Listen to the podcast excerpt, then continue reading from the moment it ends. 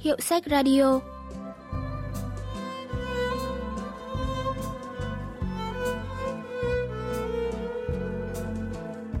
Thanh Tâm xin chào quý vị và các bạn. Mời quý vị và các bạn lắng nghe Hiệu sách Radio, chương trình giới thiệu những tác phẩm văn học đặc sắc và tiêu biểu nhất ở Hàn Quốc qua góc nhìn của các nhà phê bình văn học.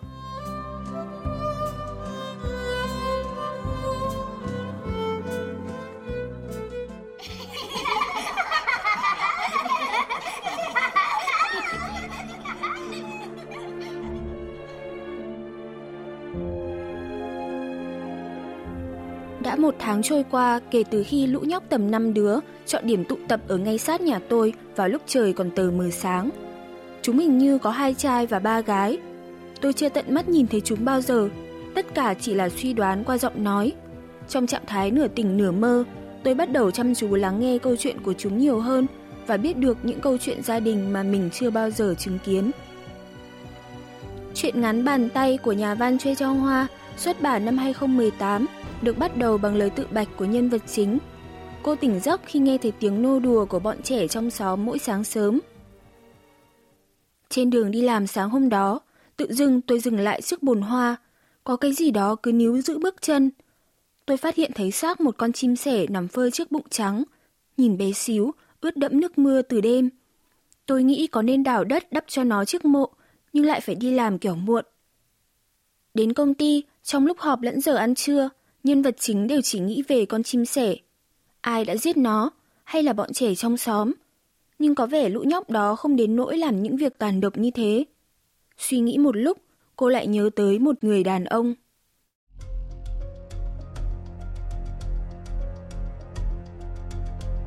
Tôi nhớ đến người đàn ông ở tầng sáu. Anh ta hay lảng vảng trước cửa khu tập thể, như con mèo lục lọi túi rác thức ăn để kiếm đồ ăn. Nhìn anh ta có vẻ không có nghề ngỗng gì, suốt ngày chỉ biết xem tivi. Mỗi lần gặp tôi, anh ta chỉ toàn kể chuyện bộ phim mới xem hôm trước và tường thuật một cách hào hứng, như thể chuyện trong phim sắp xảy ra ở ngoài đời thực. Dạo gần đây, anh ta thích xem phim tội phạm của Mỹ và khoe là mình có thể đoán được chính xác từng lời nói, từng cử chỉ của những nhân vật trong phim. Một tập, anh ta phải xem tới mười lần và thuộc lâu lời thoại. Thế nhưng những cảnh tiếp theo thì lại trống rỗng như bức tường trắng, khiến anh ta không thể chịu được và phải tìm thú vui khác. Mặc dù chẳng ai yêu cầu, nhưng anh ta vẫn tự phong cho mình chức bảo vệ khu tập thể. Anh cứ đi lang thang quanh mọi ngõ ngách của khu nhà với vẻ mặt lờ đờ. Và nếu thấy có việc gì trái mắt, dù là việc nhỏ nhất, thì anh vẫn sẽ phát huy hết tinh thần trách nhiệm cao độ để giải quyết. Tối hôm đó, người đàn ông tầng sáu đứng ở cửa khu tập thể với vẻ mặt tức giận. Anh bực vì có người không dùng túi rác chỉ định và quả quyết là sẽ tìm cho bằng được thủ phạm. Anh ta có thấy xác con chim sẻ không? Nếu thấy nó thì anh ta sẽ suy nghĩ xem nên phân loại nó vào túi rác nào. Chắc là anh ta sẽ thấy lúng túng vì xác con chim không phải là rác thức ăn, cũng không phải rác thường, càng không phải rác tái sử dụng. Nhưng trí tưởng tượng của anh ta quá hạn hẹp để có thể suy luận là trước khi chết, con chim ấy vẫn là một thực thể sống. Dạo gần đây, nữ nhân vật chính đang bị sốc về việc người đồng nghiệp họ Park mà cô khá thân thiết tự dưng bật vô âm tín. Đã hai tuần trôi qua kể từ khi Park biến mất, nhưng cô vẫn cố tìm ra câu trả lời, đoán xem Park sẽ khuyên cô như thế nào nếu có vấn đề. Park biến mất và để lại tổn thất khá lớn cho công ty, nhưng cô không thích mọi người xung quanh xì xào những điều không đúng về Park. Với cô, Park là người tốt. Có người kế nhiệm Park là Ha xuất hiện.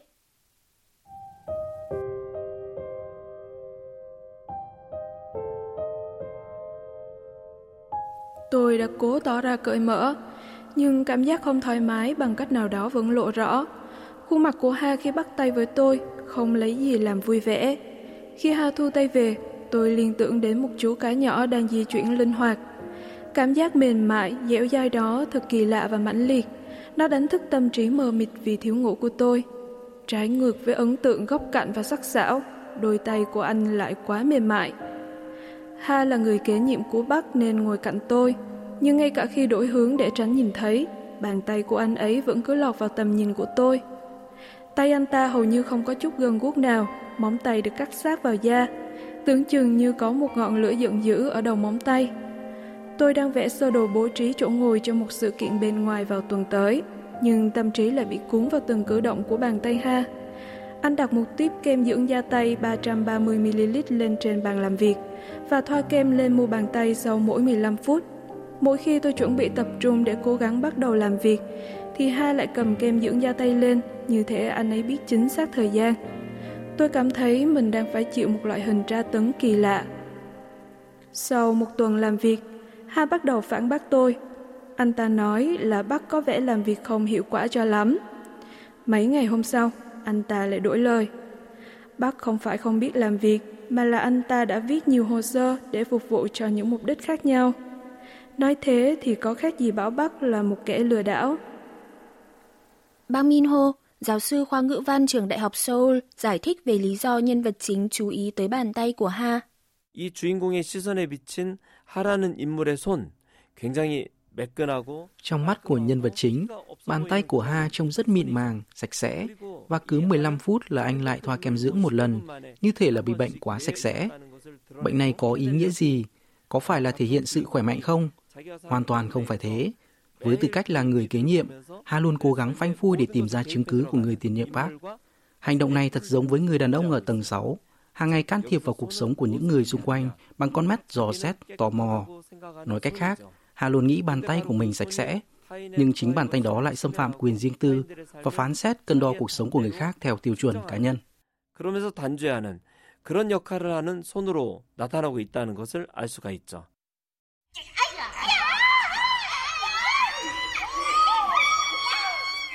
Cô đoán được là lũ trẻ có gì đó thay đổi bất thường. Chúng đang hưng phấn, liên tục to tiếng với nhau.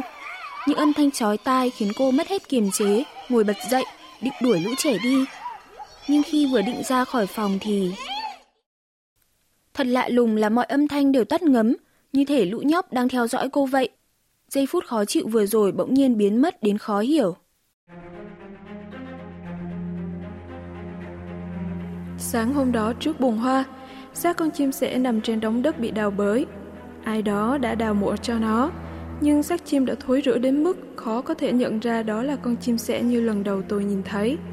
Hình dạng tổng thể hầu như vẫn được duy trì, nhưng những phần dễ thối rữa lại bị khoét rỗng như thể ai đó đã lấy đi. Tôi không muốn nhìn cảnh tượng này thêm nữa, ngoảnh mắt đi trước khi mùi khó chịu xộc vào mũi. Tôi bẻ một cành cây và bắt đầu đào. Tôi dừng lại ở độ sâu đủ để chôn và dùng cành cây đẩy xác con chim sẻ xuống. Tôi thở một hơi dài vào khoảnh khắc xác con chim chui vào trong hố. Có phải lũ trẻ kia đã làm việc này không? Không thể phân biệt được âm thanh hôm qua là chúng đang la hét hay cổ vũ. Tất cả những suy đoán đêm qua đều trở nên vô ích.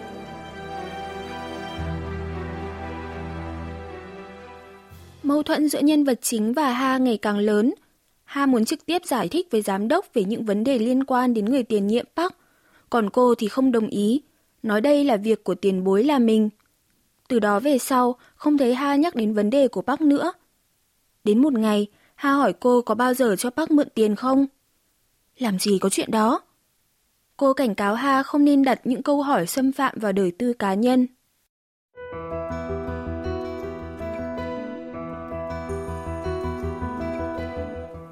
Tôi ghét việc nghe người nói đồn thổi vô cớ về Park, đặc biệt là những nội dung bình luận về nhân cách của anh ta. Nhưng ai đặt điều Park chắc sẽ còn tệ hơn nếu họ ở trong hoàn cảnh giống như anh ấy. Park chỉ đang gặp rắc rối thôi, anh ấy không cố tình gây hại cho mọi người.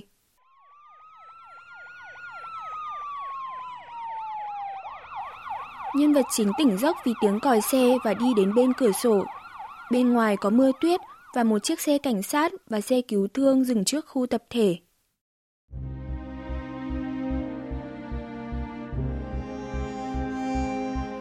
Một lúc sau, có ai đó được khiêng ra trên chiếc cáng phủ vải trắng. Khi cáng vừa được khiêng ra khỏi tòa nhà, thì tấm vải che vẫn còn trắng, nhưng ngay sau đó đã loang máu đỏ, như là cánh hoa bay trong gió vậy. Tôi đoán đó là tay phải. Nơi máu bắt đầu rỉ ra là nơi đặt bàn tay phải của người nằm trên cáng. Có ai tự tử ư? Tôi nhớ lại câu chuyện kể rằng những người cố gắng tự kết liễu cuộc đời mình bằng cách kề dao vào cổ tay, thực ra không hề có ý định chết. Những người dân trong khu phố mặc áo khoác đứng xung quanh xe cảnh sát. Một người đàn ông bị còng tay đi ra. Anh ta mặc bộ đồ ngủ màu vàng nhạt, người thấp bé, khuôn mặt tròn, tóc bù xù và ngắn như vừa mới cắt vào hôm qua. Tôi đoán anh ta không làm chuyện này. Bộ quần áo bên trong quá sạch, không có vết máu bắn tung tóe trên người anh ta. Hay có thể anh ta đã đâm người kia với mảnh ni lông quấn quanh người. Tôi vội đóng cửa sổ, không muốn tưởng tượng thêm nữa. Nhân vật chính lại phát hiện thấy xác con chim sẻ vào buổi sáng, trong khi đang ra cửa chuẩn bị đi làm. Bồn hoa lại bị sới tung lên. Tôi tưởng có một đống rác nhỏ ở đó, nhưng hóa ra lại là xác con chim sẻ trồi lên. Bọn trẻ lại đào hố. Vì trận mưa đêm qua nên xác con chim sẻ không còn giống hình hài chim sẻ nữa. Thế này thật quá lắm rồi. Không thể hiểu bọn trẻ đang nghĩ gì khi làm điều này. Cô quyết định đổi chỗ chôn con chim sẻ. Cô đào đất ở phía cuối bồn hoa và lấy cái hót rác nhựa để chuyển xác chim. Một mùi hôi thối nồng nặc bốc lên. Người đàn ông ở tầng sáu đang bắt tay sau lưng và chứng kiến toàn bộ mọi việc. Tôi đang thắc mắc không biết ai cứ đào xới bồn hoa lên đấy. Có ai đó cứ đào mộ con chim sẻ lên nên tôi mới chôn lại. Chim sẻ à? Tôi không biết cô chôn chim sẻ hay chôn chó, nhưng mà phải giữ nguyên hiện trạng chứ. À, mà cô có biết vụ cãi vã ầm ĩ lúc sáng nay không? Là chuyện nam nữ đấy. Đột nhiên tôi nhớ đến bàn tay bị còng của người đàn ông. Thật kỳ lạ, tôi chưa bao giờ nhìn kỹ bàn tay của người đàn ông ấy. Tuy nhiên, đôi bàn tay bị còng bắt chéo, trắng nõn, phủ đầy lông nâu cứ hiện ra rõ mồn một trước mắt tôi. Nhân vật chính mải nghe chuyện của người đàn ông tầng sáu nên đi làm muộn. Về đến công ty, bầu không khí rất u ám. Đồng nghiệp ở công ty tỏ ra nghiêm trọng vì bạn gái bác tìm đến, kể là cho anh ta mượn mười triệu won nhưng không đòi lại được. Cô gái đó cũng tin bác như tôi. Ra là không phải chỉ mình tôi bị quỵt tiền. Điều này khiến tôi bị sốc hơn cả khi nghe tin bác biến mất không để lại lời nào. Tôi buộc phải thức tỉnh cơn mơ rằng lúc nào cũng tin bác là người đặc biệt duy nhất đối với mình.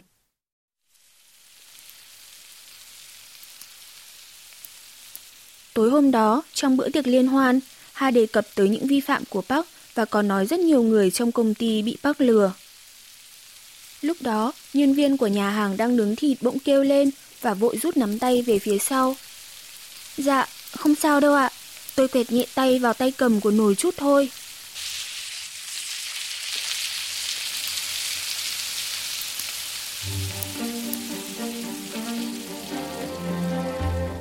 Người nhân viên lại đặt thịt lên vỉ nướng, xếp dựng phần đầu của nấm thông xung quanh.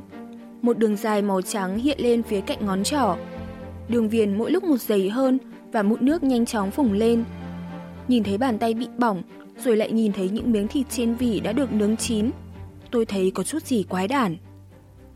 Hôm đó, người đàn ông tầng sáu vẫn chắp tay sau lưng, vừa đi quanh quẩn chỗ bãi đất trống, vừa lẩm bẩm một mình.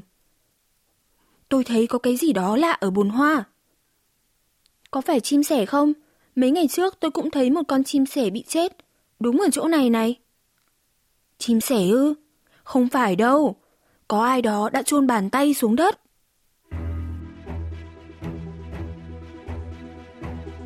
Chỗ anh ta dừng ngay đúng nơi tôi tìm thấy con chim sẻ đã chết. Mặc dù trời tối nhưng nhìn thấy rất rõ xác con chim sẻ. Người đàn ông tầng sáu dùng đèn pin soi bông hoa. Xương cánh của chim sẻ xếp thành hàng trên đống đất đã đào. Chỉ là các xương cánh được đặt cạnh nhau, sắp xếp thành một hàng cho tôi cảm giác nhẹ nhõm. Là chim sẻ mà, tôi đã nói lần trước rồi. Con chim sẻ nó đã ở chỗ này. Người đàn ông tầng sáu tỏ ra căng thẳng, còn tôi thì cười đầy thư thái. Sáng nay tôi chôn con chim lại, nhưng ai đó lại đào lên rồi này. Anh nhìn xem, là chim sẻ đấy. Người đàn ông tầng sáu cố cãi không phải là chim sẻ và nhìn tôi như người từ trên trời rơi xuống. Chính anh ta mới là người không bình thường. Anh ta cứ lẩn thẩn quanh khu tập thể này cả mấy tháng trời. Ngày nào cũng xem đi xem lại một bộ phim nên đầu óc có vấn đề rồi. Anh tỉnh táo lại đi. Anh đang đóng phim đấy à? Có lẽ là bọn trẻ nó đào lên. Lũ trẻ mà sáng nào cũng tụ tập quanh khu này này. Có cô mới lạ ấy. Cô đang nói cái gì vậy? Người đàn ông ở tầng sáu đẩy mạnh vào ngực tôi. Anh ta cằn nhằn là sau vụ việc vừa rồi, mọi người đều trở nên mất trí cả. Thế rồi anh nhổ nước bọt xuống sàn và lê đôi dép đi mất, không thèm chào tôi lấy một lời. Anh ta bước đi tập tễnh và người thì hơi nghiêng về bên trái. Khi nhìn theo lưng anh đi lên cầu thang, tôi nghĩ anh ta sẽ không thể đi lại bình thường cho đến cuối đời. Nhà phê bình văn học Jeong Seo-yeong giải thích thêm về thông điệp của tác phẩm.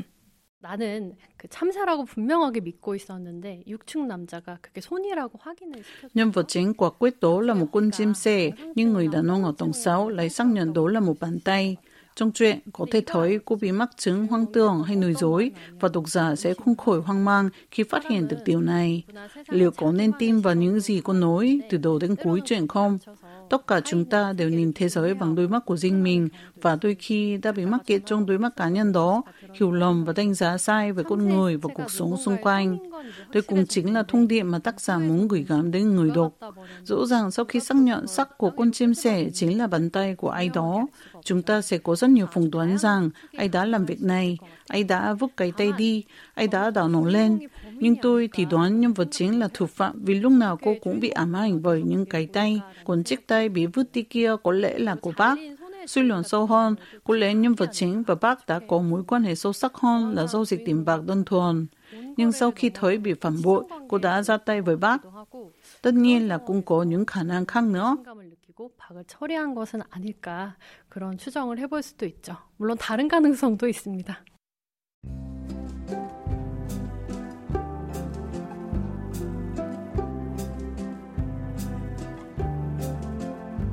Các bạn vừa tìm hiểu truyện ngắn Bàn tay của nhà văn Jeong Hoa. Chuyên mục Hiệu sách Radio xin cảm ơn sự quan tâm theo dõi của các bạn và xin hẹn gặp lại vào thứ ba tuần sau.